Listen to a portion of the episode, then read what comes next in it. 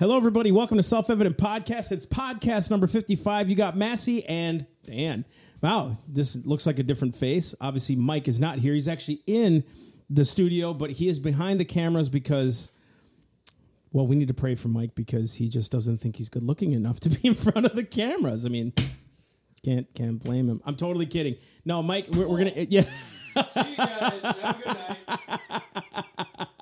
I'm kidding, man. Mike is awesome. He's just uh, this is Dan, one of our dear friends, um, and what we're gonna do is we're gonna interview Dan tonight, and the reason is because we we love one thing in the podcast that we do. I think try to highlight as much as possible is we see all the ills going on in society. Dan, we see a lot of things happening with uh, current politics, uh, whether whether it's political, church wide, whatever we point out a lot of issues and we love to number one bring hope but we love to bring redemption and so this is going to be an interview on redemption and how that all works and not only that but we have dan who's uh, he was a, a former military uh, uh, veteran uh, definitely has a story of his own we kind of love people that that have a story but that can actually just attribute all that to the lord and like how he kept them and so everybody welcome dan Hey. to the show Good to see you. Dan is a regular listener of Self Evident Podcast.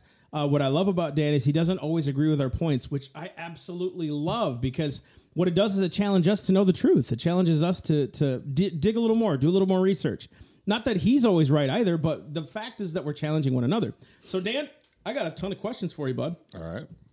And as we're sitting here drinking our cups of coffee, our cups of coffee, we are going to uh, get into this interview right away with man. Where are you from? Uh, I was Don't say the city, just say the state. Where are you from? I was born in California, but I'm from Idaho, Man, where California? Where were you from in Cali? Santa Rosa. No kidding. Yeah. What brought you to? What brought you to? What? How did you end up? What? Uh, what- Explain. What, brought me to Idaho was a drive-by shooting a block from my what used to be upper middle class home, and that pretty much Couldn't handle the pressure, huh? folks were like, "Nah, that's it. We're out of here." Uh, you I'm know, kidding. it's not my fault the cops were looking for me after that. I thought I was pretty clean. You know, I was 11. Uh, no, no. Actually, you know, funny thing, first time I ever had a gun pointed at me, I was playing in my front yard with my G.I. Joes. No I think. I was seven years old.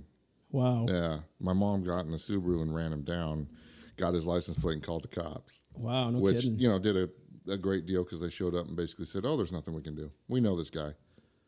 Unbelievable. Yeah. So, so growing up for you, what was it like? What What was the?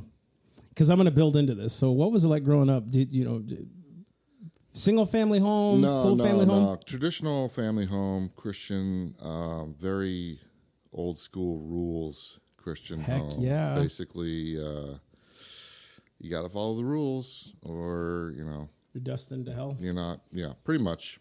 And uh, both my parents are children of alcoholics, so Wow. the rules changed Yeah. based on their mood Right. primarily my father.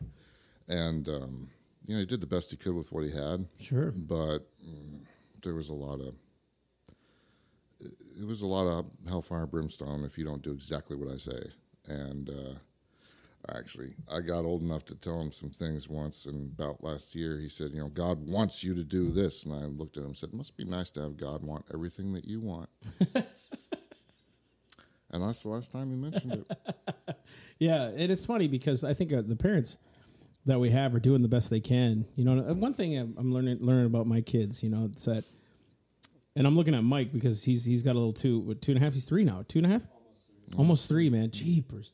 It, just yesterday he was born, you know.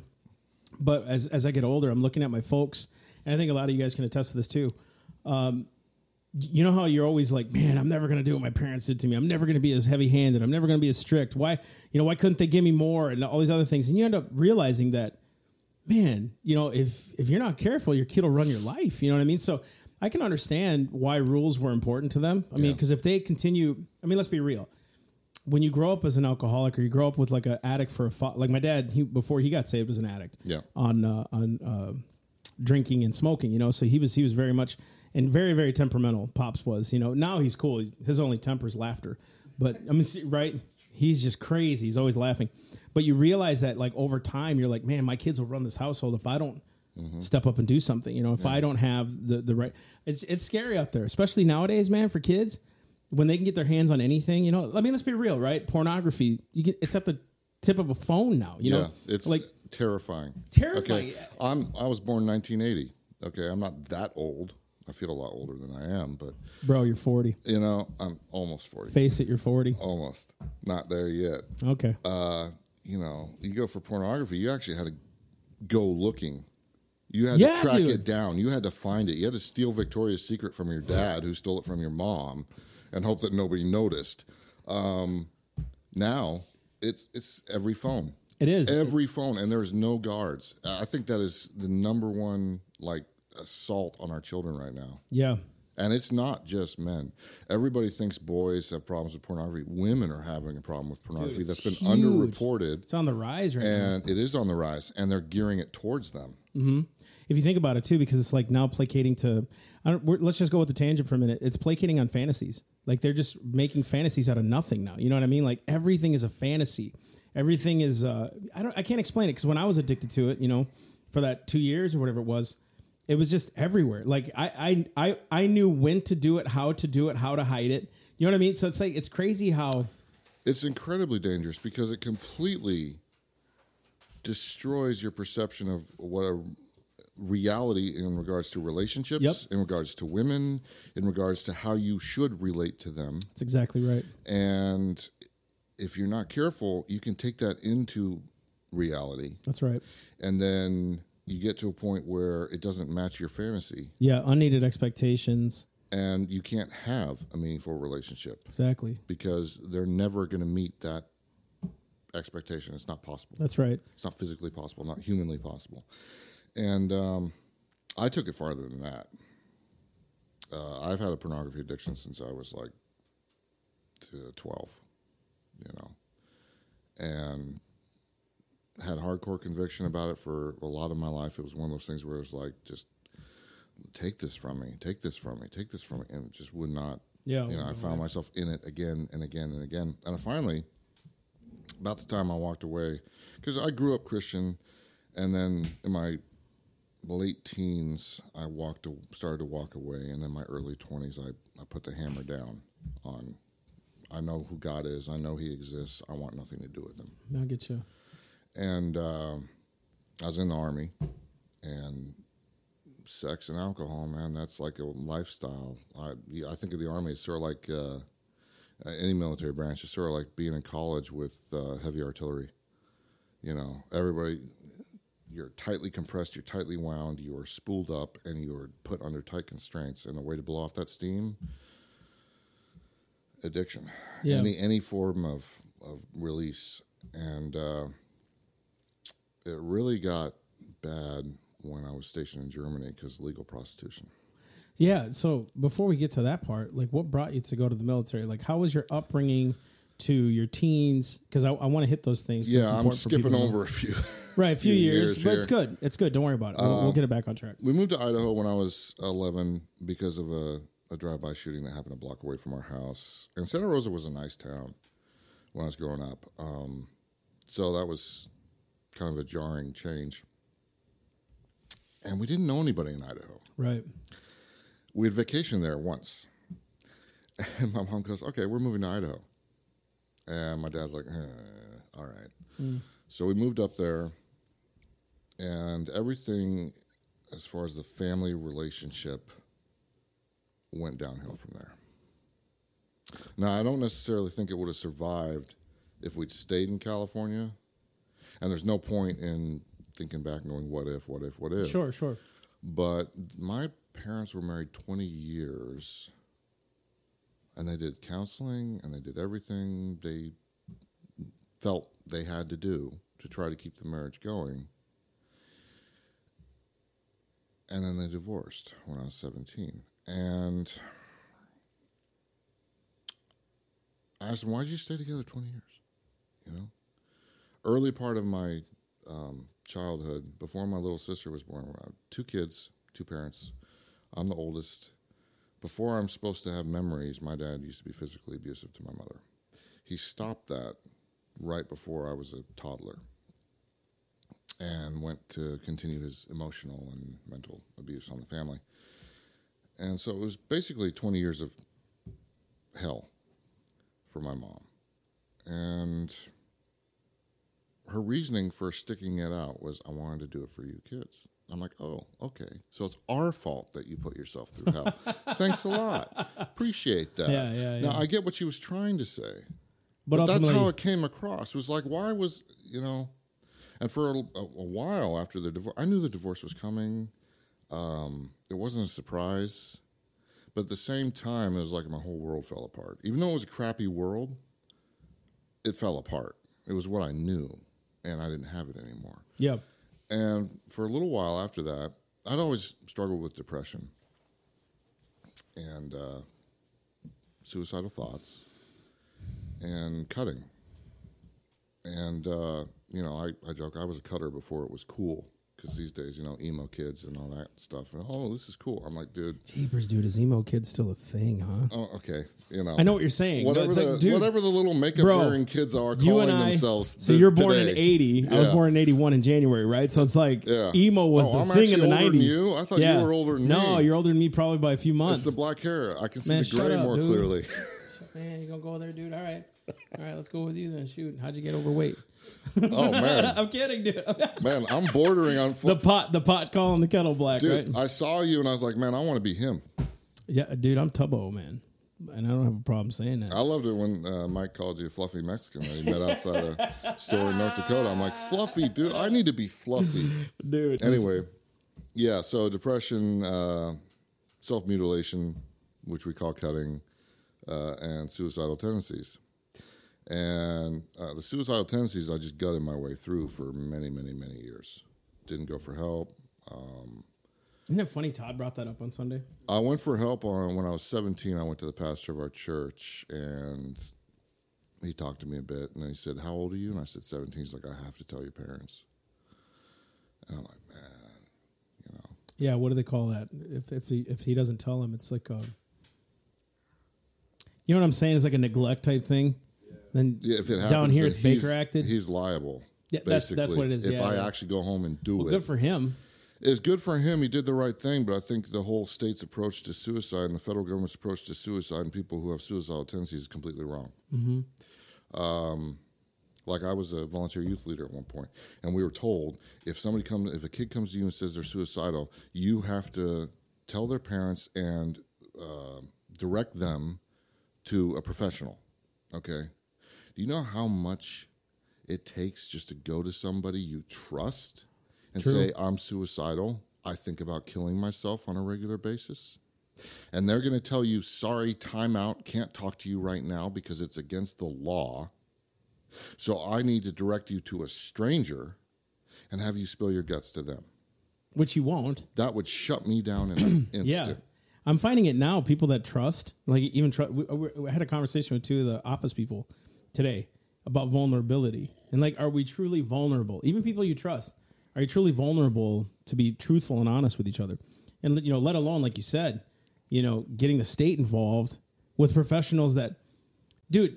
Let's be honest here. I mean, what they they got through college and all these other things. Like, how depressed could you have been? Do you know what I mean? Like, do you know what I've been through? Really, is the question. You know I I'll mean? look at it like this, okay? You don't send a guy who's never seen combat to talk to veterans if you're smart, because the veterans won't tell him crap. Mm-hmm. They won't talk to him. You're lucky if you get a veteran to talk to another veteran. They got to actually know each other. What was it 22 a day? 22 vets a day commit suicide? You So got the somebody who's website down. suicidal, and you're going to send somebody with a doctorate to talk to him. And what you think they're going to open up like a can of worms?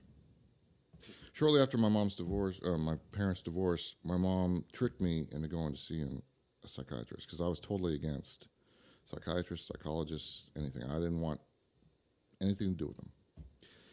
So we show up there, and I sat there for an hour, and I didn't say a word for an hour. It was like one word answers. That was it. And I wouldn't I wouldn't open up to her at all. I disappointed my mom, but I was like, what do you expect? You lied to get me here. You know how I feel about this. And you think it's gonna help? I don't think so. Right. Anyway, kinda wrapped around the subject there, so No, it's good. Um, no, so they divorced when I was 17. I took it on myself a lot. It was like, you know, my parents have been through hell for 20 years. Why'd they do it? Because I was born. Kind of wish I'd never been born. Saved a lot of people a lot of trouble. Yeah, I get you. Dealt with that for so a few years. A lot of guilt over just being born. And uh, kind of came through that. My mom met um, her, her current husband, and uh, he's a Vietnam veteran, Army Ranger. Really cool guy. Had a lot of the same personality traits as me. Would not open up easily, did not trust easily. And one day he and I just had kind of a heart to heart. And I was like, man, this guy's like, Legit. yeah. And he's kind of like me. That's cool. And he suggested, because I'm in Idaho, and Idaho's not a year round work state, basically. I mean, a lot of it shuts down for the winter. Yeah. So I was getting laid off every winter. And I gotten laid off. I didn't know what to do. And he said, Why don't you go in the Army? Actually, he said, Why don't you go in the Navy or the Air Force? And uh, I tried out for the Navy, and I was actually a day away from signing the paperwork. And they changed their regulations to uh, to where they wouldn't accept GED because I hadn't graduated high school. I took my GED when my folks split. I was like, I'm done with school, man. I'm making money. I can work. And their one requirement was if you want to quit school, you got to at least test out. So I tested out. So that left me the Army and the Marine Corps. So I get talking to the Army, and they're getting me lined up. And then I figure eh, I'll just talk to the Marine guy and just see what he says. I walked in, he looked one look, took one look at me and said, nah, "Marines aren't for you, dude." I'm like, "All right, you have a good day. You're right. I got no interest in that." Um, so I did. Uh, what was it? Four years, a little change in the army. Went in when I was 19. Did a tour in Iraq um, at the end of my enlistment got out and uh, didn't really know what to do with myself. Um, it's kind of tough. You get into a, a branch of the service, and everybody's telling you what to do from the time you get up to the time you go to bed, and then you're left on your own, and you're like, "Hmm, I'm not used to this. Who's going to tell me what to do?" So I was a little adrift, and. Uh,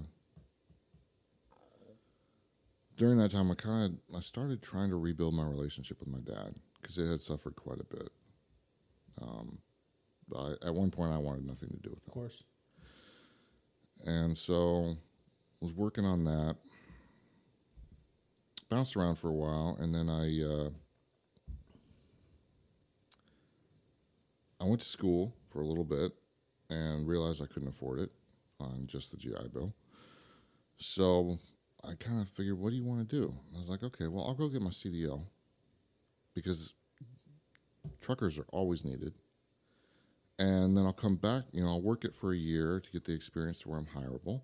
And I'll come back to school and I'll go for diesel tech.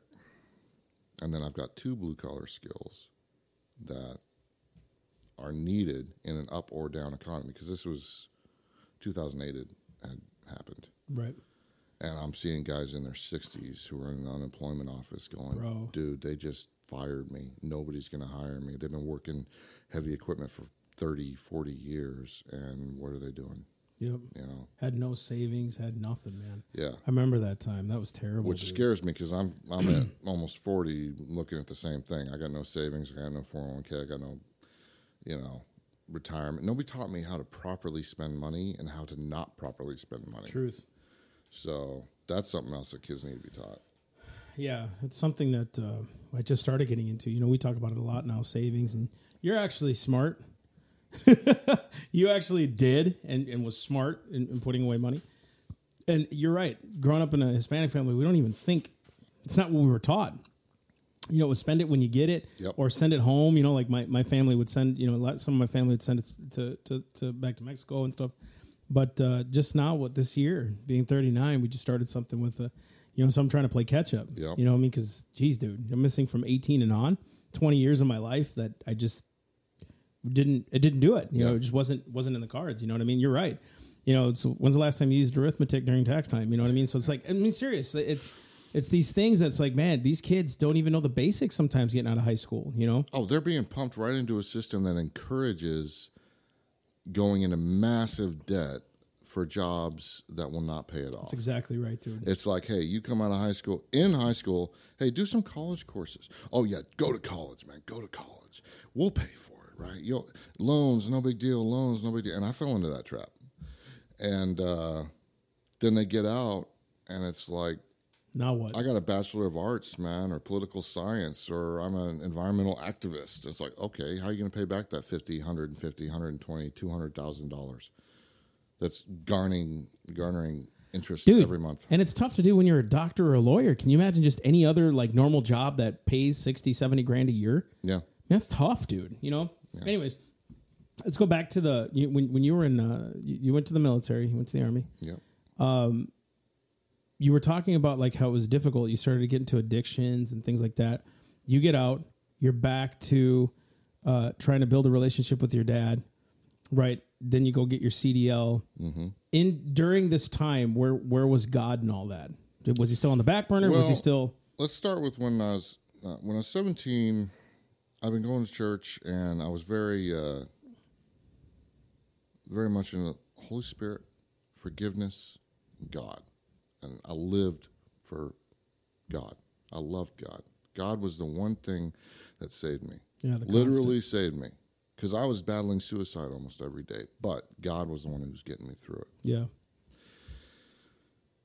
When my folks split, I was just like, you know what? God takes the hit every time. He does. dude. He does. you He know? does. The thing was, and this is the ironic thing, I held a lot of anger towards my father, I held a lot of anger towards my mother. And uh, one time at church camp when I was like 16, God convicted me. He's like, you got to you got to let this go. Yeah. So I just prayed. I let it go. Hard to do. I called up my dad. I said, Dad, I need to apologize. I've held a lot of unforgiveness towards you, a lot of anger. And it was my, you know, okay. Thanks. Bye. And, uh, and, uh, it- took a, a really ironic twist because when they split, I didn't have an outlet. I was angry Sure. I can see but that. I'd already forgiven my parents. So it didn't go towards them. Yep, it went towards God. Because God, why would you let this happen? See that? It's a tough thing. Like let's let's let's shoot straight, right? God gives us a law. He gives us His word. He gives us all these things to prevent harm. We go off and make decisions. You're the fruit of it, right? You're you're, you're the fruit of bad decisions. Yep. And then he's the one to blame when things don't go right because we didn't obey him in the first place. It's so ironic, you know. School shootings happen. Remember, we've talked about this before. School shootings happen. Friends of mine will call literal. It happens almost every time. Why does God allow this? Didn't he's he's the one who wrote "Thou shalt not kill"? Who didn't obey that? And why is it God's fault that someone didn't obey that? I mean, you know what I mean? Uh, did- did- I don't know about you. I wasn't built with an off switch on my back to where he can just push that button and exactly, dude. I downgrade. Nope. I have no more violent tendencies. Dude, we, we um, love free will, But, right? But we don't like the exercise That's of it. exactly right. We hate the responsibility when of it it. goes against our interests. That's right. When, when the responsibility has to come on us, we hate free will. We hate the fact that free will exists, dude. This is this is good. That's a great topic. I, mean, think we got to save that one. You know, I Seriously, I kind of sound like I'm just bashing my folks right now, but they never should have gotten married in the first place. They just shouldn't. Now they did. looking back, right? Yeah, definitely. Hindsight's always 20/20. definitely. And I'm grateful they did because I'm alive. My sister's alive. I have an opportunity every day to wake up and do it right. I don't say I do, but I have the opportunity to, which I'm constantly grateful for. Because every moment I wake up, I go, okay, I can do it right today. That's right. Maybe I didn't yesterday, but I can do it right today. His mercies are new every morning, dude. So it's it's good stuff. and um, they did actually instill a lot of good qualities in me. My dad started me working at 13, Smart. and he taught me, you know, you sacrifice for the job, you know, labor, labor, work, you know, work ethic. You start something, you finish it. That's you know? good. And it was it's kind of an old Irish blue collar family. That's where he came from. He came from you know six kids, Irish Catholic, and uh, all very you know you earn your way. And his uh, his way of rebelling against his dad. His dad worked for the highway company, So he was a very much company guy. You know, you earn, you put into your retirement, that's, and then you retire, and then everything works that way. What he didn't foresee was he died about a year after he retired, because the men in my family, when they run out of things to do, they run out of things to do. You know, it's almost like they just, why am I getting up? Um, and my dad's sixty six, somewhere around there, and he's still working, Good night. and he won't stop. I know he won't stop. But he was the first one in the family that went out on his own. And he's run his own company since before I was born. It's crazy, dude. So you have two ideals, but neither one of them taught me the proper use of money. And my mom taught me, yeah, work is good, but you got to know when uh, to go after something you want just because you want it, and to kind of follow your dreams. And to use my, I was always very imaginative when I was a kid. Something my dad tried to knock out of me because I'd have my head in the clouds. You Sure, know? sure. and uh, I was artistic, and I was a daydreamer, and those were not good qualities to have when you're trying to work, or you're trying to play sports, or you're trying to do anything else. Disciplined. Exactly. Yeah, when you're trying to be disciplined, that's worse. So he discouraged that, and my mom encouraged it. So that was quite the interesting little uh, combination of voices. you know, Yeah. coming from each parent. so they got divorced. I went, you know what? I've been living for God all this. and- and Another lie, devil likes to throw at us when things don't go our way. I've been doing everything right That's right. and God let this happen to me anyway. And it's not fair. Right.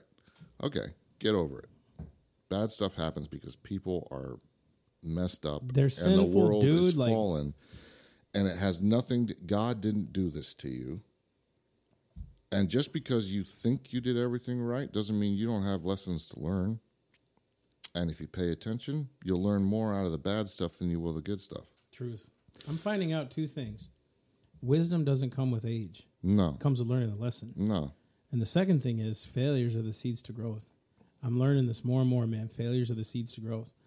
I think, and it's not, I'm not encouraging failure. I'm encouraging trying. I'm encouraging moving forward, taking a risk, you know, taking a leap of faith, all these things, which most people won't do because they're afraid to fail. They're afraid to have it spattered in their face. You know, Isaiah, I believe it's 54, says that he will not put you to shame. He won't put you to an open shame. He said, You are my people. I won't put you to a shame. I think it's important to know that, like, dude, he wants you to step out. And, dude, you're going to fail people. You're going to fail. It, it sometimes happens. We confuse the, the word fail with fall. Most people, when they disobey, or not disobey, when they fail, they think, oh my gosh, I must not have been hearing God. I must not have been this. Well, you're equating yourself to that word fall actually equates to when Satan fell from heaven. So, in other words, he, lo- he left his place with God, right? Sometimes we take it on ourselves when we fail. It's like, oh my gosh, it's the end of the world. I can't do. No, that's not fail. Fail is, dude. Okay, I messed up. Let's get back on the horse. Let's move forward. You know what I mean? Because most people they they preach these good messages about not being defined by your failures, hmm. but they really are. Actually, my failures completely define me. If I tried to be defined by my successes, this would be a really short story. That's right. That's exactly right. Um, the fact is, I, I put it like this: you put a fighter in front of me, and I'll ask him how many fights he's lost, and if he says none, I say you're not a fighter. I mean, military. You're we, lucky, Uh, military. We bro. Look at what happened to Ronda Rousey. we don't go in unless we know we have overwhelming force, not an even battle. Yeah. But in life, you don't have overwhelming force. It's you against whatever you're facing, and you're going to get knocked around a bit, and it's going to happen. So you might as well just brace yourself, prep for it. If you get through it, thank God. If you don't, try again. Yeah. Do you remember she was what 10, 11 and 0 or something like that? She lost that one fight. She just could not recover. No, She just sunk like a rock, no, dude. because she she hadn't lost before. That's exactly it. She wasn't prepped for it. She wasn't prepped for it. So to her, you're the baddest woman on the planet, which nobody can disagree. She was crazy. I mean, it was it was unbelievable to see her fights. But it's like the failure actually teaches you to win. well, You know? I'll tell you something else. The younger you are when you question your faith, the more chance you have of coming back. Ooh, that's good. The older you are, the harder it is. And I've seen that with family members, I've seen that with friends. They haven't faced something that made them question their faith until their late 20s, early 30s, late 30s. It's harder for them to come back because they had it. It it throws their expectations, and they've lived with those expectations so long that they actually see them as facts. Life is going to go this way. Yep. You don't know that, It's true. you know. So Um, so let's let's circle back to this then. So then you're you're out of the army, you're back, you're doing your CDL. Well, let Where- me let me let me go back to when I was in the army because there's something there that needs to you know was a was a good subject to talk about. Um, I was walking away from God. The army took it to like times ten. Started drinking heavily as soon as I got in because that is the military. That is a lifestyle. Uh, pornography was constant. Um, I mean, I knew guys who pornography was playing 24 7 on their TV. They'd sleep with it running 24 7. And then other sexual immorality is promoted. It's not, there's not even a question. And um, your sexuality and your manhood is questioned if you would even speak up and say, you know, I don't think this should, you know, this is not going to be a part of my life. And then when I got to Germany with legalized prostitution, I took advantage of that. And I came to realize you start with pornography, you move, it brings you quickly into the rest of it. And what you are doing when you're engaging in even pornography is you are dehumanizing the objects of your desire. They're not human anymore. And if you can dehumanize the object of your desire, then it becomes I don't care what's getting me to the point I want to get to as long as I get there. Which explains the perversion of homosexuality and other, I won't name them, but all the other deviances that we are seeing more prevalent in our society, that we are more and more accepting. And uh, we're getting bombarded by pornographic material. And that's just the entrance, that's just the doorway. Yeah, I mean, take it a step further. That's why divorce is prevalent. That's why adultery is prevalent. That's why uh, promiscuity is prevalent. Yeah. You know, I think too the perversions, sexual deviancy, all these things. It literally is because people now, dude, we can't even value a baby uh, in the womb. You know what I mean? So No, like, we don't yeah. we- if we don't value life at any level. No. You know what are people to us? And then you have the the hypocrites on the other side, right? Because we're conservative, but on the other side, who are saying, well, you know, a woman has the right.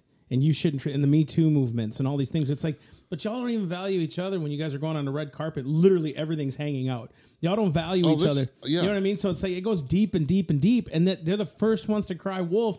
I shouldn't say wolf. They're the first ones to cry when you know something bad happens. It's like, dude, we're trying to prevent this. That's you know my I mean? favorite. That's my favorite. They show up and they go, you know, it's a woman's prerogative, a woman's right, and you will not um, turn me, objectify me.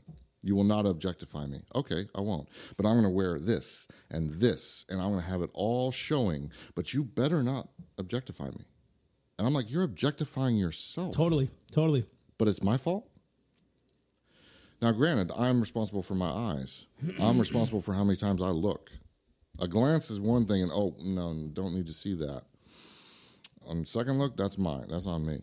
But at the same time, they're putting themselves out there as objects, and yet taking pride in the fact that they're objects, but then getting angry that they're being objectif- objectified.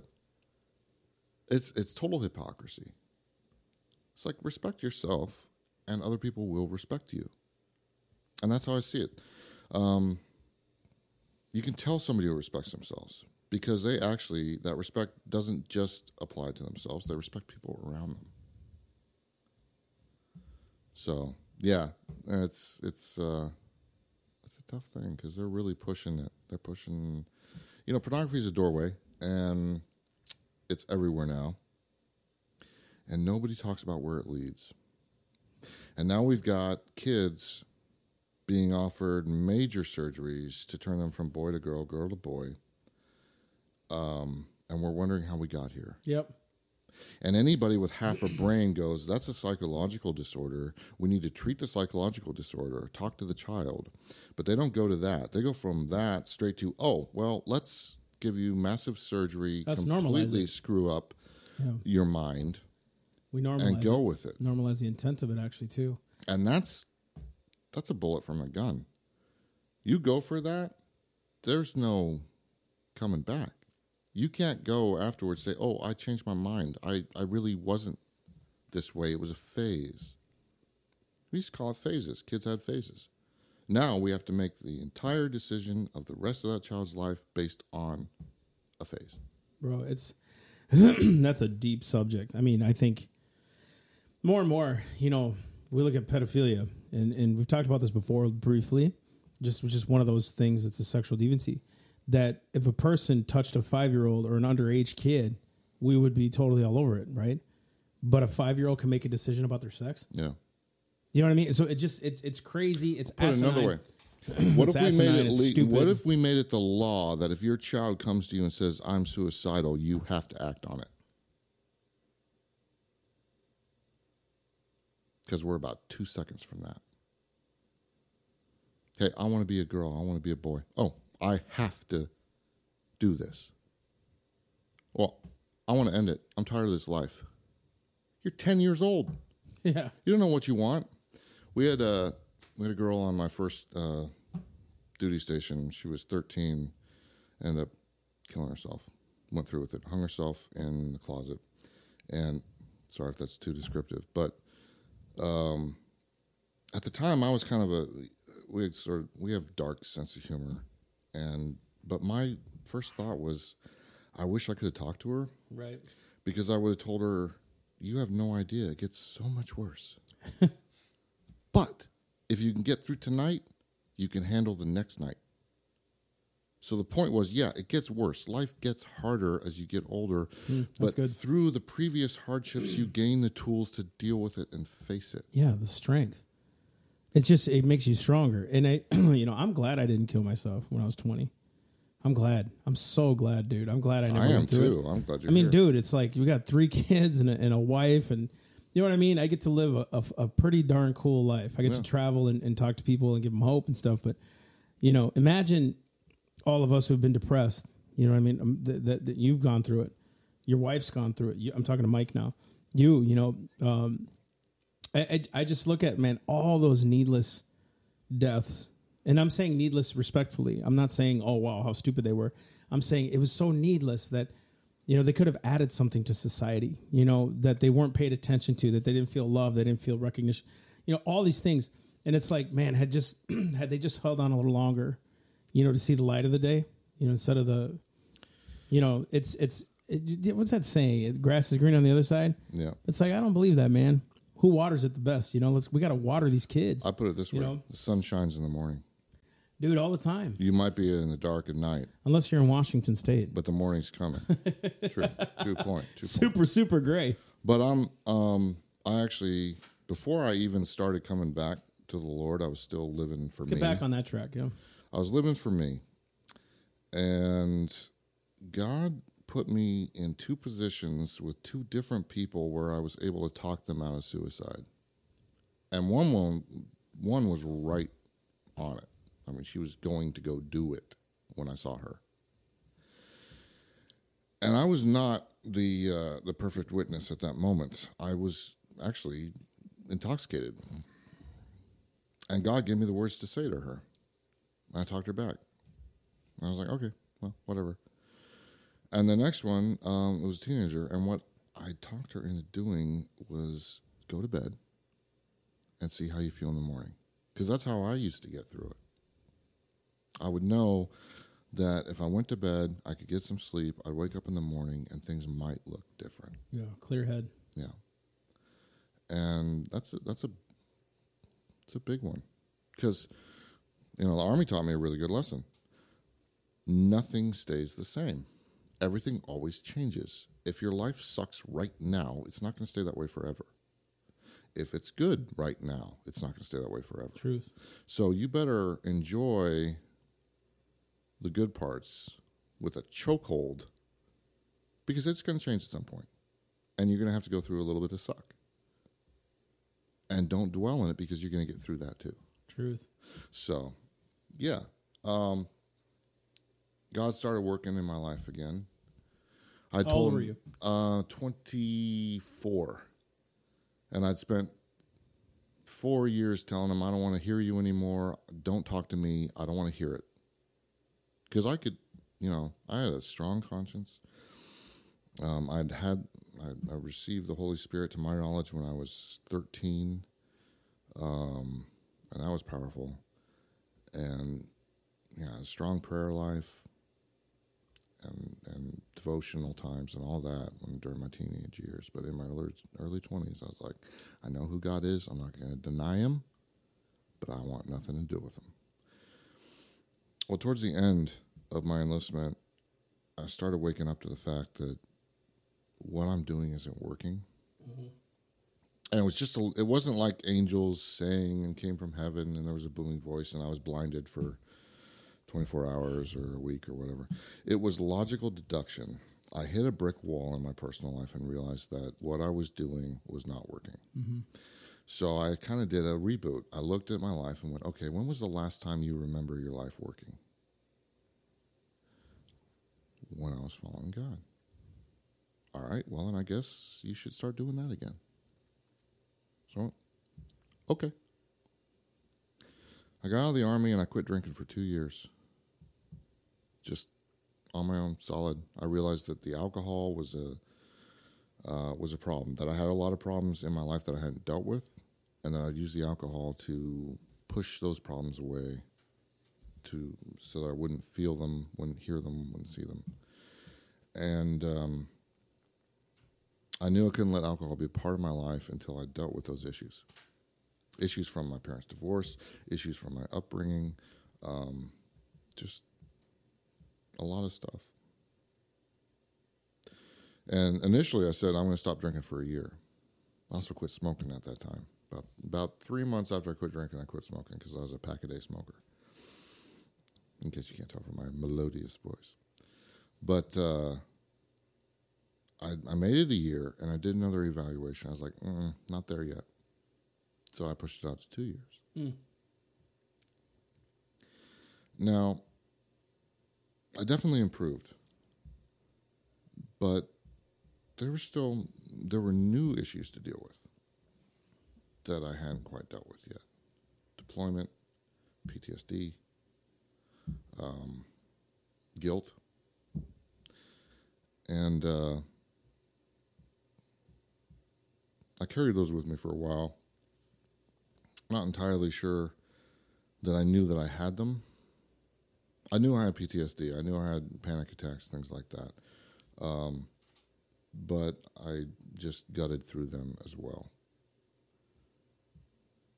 And I got back involved in the church, and I felt led the last year I was in service that I should become a youth leader because I could remember that my youth leader, who's actually a friend of mine today, um, did a lot of positive work in my life during some very crazy times during my teenage years, my formative years.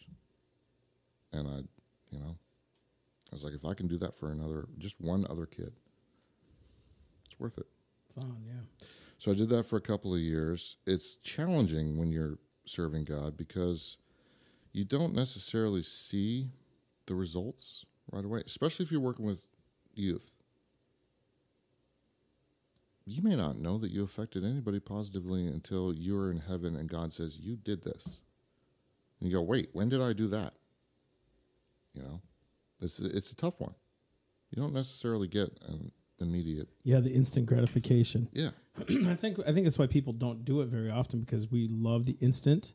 We love the, you know, come on, man. We talk about eh, just this pet story for me, man. William Wilberforce, forty years, you know, of his life spent to to stop slavery, and you know, it's it wasn't the instant gratification. I think he went in there thinking, man, if I can just change their hearts, man, if I can just get them to see how evil this is, you know, they're going to change.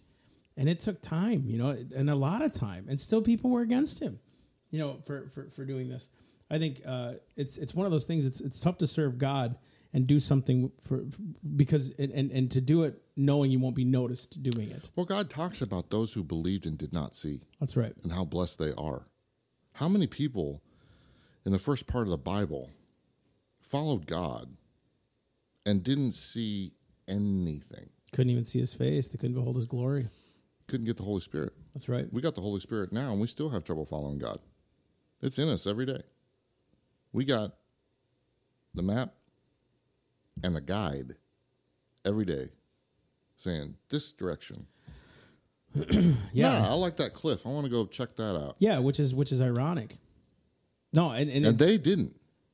They just had the the testament, the Old Testament. That was it. These they- are the rules. which they didn't even have that. The Old Testament guys a lot they, of them didn't even have yeah, that. they didn't even have that. They were just They following just God. had, you know, they just had God. That's right. That's right. And there's and you know there's a lot to that story, uh, or or to that the whole history is that we do have the Holy Spirit, which is why we can't make excuses, man. I mean, I think there's no other way to say it. That again, failure happens, but my striving is to know Him. You know what is it? Paul said, "I want." He said, I, I I want to know Him in the power of His resurrection." There's something about the power of God, you know, resurrected inside of you that overcomes fear. It overcomes uh, you know, destruction overcomes hatred and anger and malice and wrath. You know, if there's no fruit of the spirit, you got to question, you know, like what kind of walk you're walking. You know, that's really it. And, and it's a challenge to all of us, especially as Christians. I never want to say that we have it down pat, but I do think, you know, Jesus was right when he said, Greater work shall you do, you know, than I did. We were just talking about that sermon on Sunday. Talks about, you know, uh, you know, it was on demons, but it was basically how the Bible talks about it. And dude, it was nothing for them to like cast them out. It was nothing for them to walk through these No. trials. It was nothing for them to walk into a city knowing they would be persecuted. Nothing for a Peter or a Paul to be persecuted. And they just did it because it was like, you know what? My life's Christ, anyways. It's, I'm hidden with him. Paul's in prison being tortured probably on a daily basis in the Mm-hmm. worst possible conditions you can think of. And he's getting guards to convert That's right. because he is in joy. Joy. Through the trial. James 1, yeah. And um, anyway, my walk away from God taught me something very important. My salvation is not based on anything I do or don't do, it's based on a decision I already made. And when you make it that simple, it's awesome. Because somebody who's trying to sell you a bill of goods always talks too much.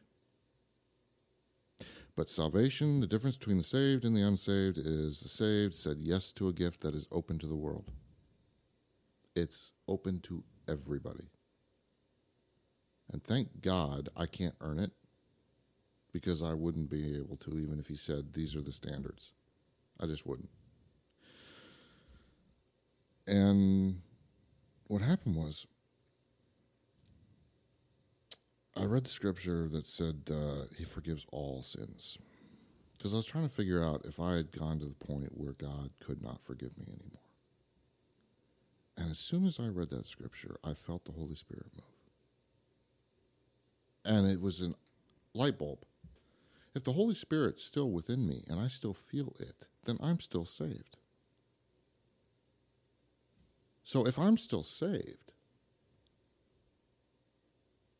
anybody can still be saved because I've done just about everything I could think to do that was against my original moral code. But you know what's funny is most people have done everything that's against their moral code. They think, man, I haven't killed nobody. Have you hated somebody? That's Yeah. murder. Yeah. You know what I mean? Exactly. Like we think we haven't done the unthinkable. And they look at it the wrong way. They say, oh, well, because of that, then I'm not good enough. Well, my thoughts, you're telling me my thoughts are, are sin, then I can't I can't get into heaven. Well, of course you can. Just say, Lord, I'm a sinner. Would you forgive me? Yeah, I accept the the the what you've done for me. Exactly. I think too, it's it's this. The more I study salvation, it's a simple thing, but it also is this. Like it, it's what Paul said. I'm not my own anymore. I'm bought with a price. Yeah. I want to serve Him. Yeah. My desires are different. My my tendencies are still there. Sometimes I think old things still try to come up, but my desire is, Lord, I am stri- I'm striving against this now. I'm not just giving into it. I'm striving and striving. And Lord, I don't want to go, you know, I want to be perfected in who you are. I don't want this old life anymore because what's the difference between me and the world? I want to know that I have a God that can save me and redeem me from my sin. Yeah. The one that can take away future sins, past sins, present sins, but also remove those things from me. Like that, I don't have that desire anymore. I just want Him. I, that's all I want. This, all this here, it's not even going to matter. You know, like the, the the ministries and all that. Dude, he it was very poignant what Christ said. People will know that you're my children by the love that you have for one another Yeah. not by the ministry we had, not by the podcast, not by the which I love. You're you're you're fantastic at it. You know, I love having ministry. I love preaching, but so what, dude? If we didn't love one another, so what? If I didn't love God with everything I had, what's the point? You know, I think that's the hope we can give people. It's like, of course, you just said it.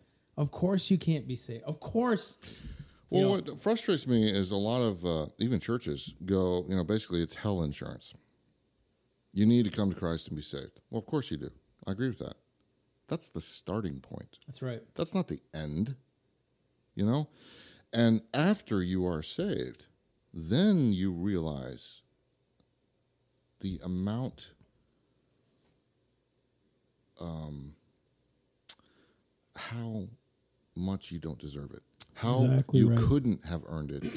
and the gratitude from that gift Yeah. is what prompts you to align yourself with God. It's like um, in some cultures, if somebody saved someone else's life, that person who was saved, their life was now theirs. That's right. So they would follow them and do whatever. They were basically submitted themselves to the will of that person. So if you take that and you go, okay, Jesus died on the cross, Right. was tortured, and then died for me, specifically me, the world, but specifically me as well. For starters, that means I must be worth something to him. Even if not, even if I'm not worth anything to the world or even to myself, because for a long time I had to deal with a feeling of worthlessness. Jesus saw me as worth his life. And I can't even find my own self worth, but he did. That's right. So what am I going to do? I'm going to live for him. Why not? I mean, why not? You can't lose anything. The only thing you're going to lose is all the stuff you were following that tore you to pieces, That's that right. made you question your own worth, that took you to a place where you had no worth, where you're looking around and seeing darkness and going, How did I get here? It's, you know, and the thing I love is the, the closer I get to God, the simpler the answers get. Um, and I thought about it. I was like, you know, the Pharisees would go to him and try to ask him intricate, detailed traps of questions, you know. And he, you know, what is uh, what is the most important law? Yeah, the command. He turned it into two. Two. So what did he do? He simplified it. God makes things simple. Follow me. Follow yourself. See what happens. Yeah, it's and it's it's all about that love. And dude, because we're at an hour, uh, I no, it's good. I just I, we want to thank Dan for coming on the show. One of the things that we always want to get across is every time there's a story of redemption, we want to highlight it because if God can save, and I'm not saying this in a negative, if God can save you, he can save anybody. that's exactly it. I think the more and more I see salvation come through in this light is that there's no prejudice with God. He's going to save whom He saves, and uh, He's He's the one reaching out to you. He's the one with the open. He says, "I stand. Behold, I stand at the door and knock. If any man opens, He said, then I will come unto him, and, and He will do that. Uh, when you're baptized in the Spirit, He makes you a witness of Him, and we. This is something that has life. I don't have purpose because uh, because of me and I found Jesus. I have purpose because He put the purpose in me. And you know what? Like you said, what am I losing? I'm losing everything that destroyed me, and I'm gaining everything that gives me life. That's exactly what happens in the Christian walk. Can I add one more quick Sure. thing? I spent four years telling God, "Go away, I don't want you," and when I turned around, He was right there. That's exactly right. And I went from that to thank you, Lord, for not listening to me and giving me what I wanted That's exactly it. because it was completely messed up. That's right. And He won't leave you, forsake you. It's funny. He's the one that never leaves. We're the one that's we're the ones that leave Him. So when people say I don't I don't hear from God, He ain't leaving. You got to turn your ear to him. You got to turn your heart to him. So, guys, again, thank you so much for tuning in to Self Evident Podcast number 55. Go online, theselfevidenttruth.com, theselfevidenttruth.com. Copy some merch, y'all. Support this ministry. Support your boys. We need to get out there more, man. We got the cool hats. You make America constitutional again, guys. We're coming up with some really new stuff. Uh, we got some new shirts coming out, some new designs. You should see them around the March time. Uh, once again, our, our government versus God curriculum is going to come out in March as well, and then we're doing an extended version of that, hopefully to be released in the fall time. Which we're really excited about that because it's going to turn more of it into a, a curriculum type Bible study type homeschool curriculum. Uh, if you want that, so again, guys, thank you so much for tuning in, uh, and we'll see you guys next week.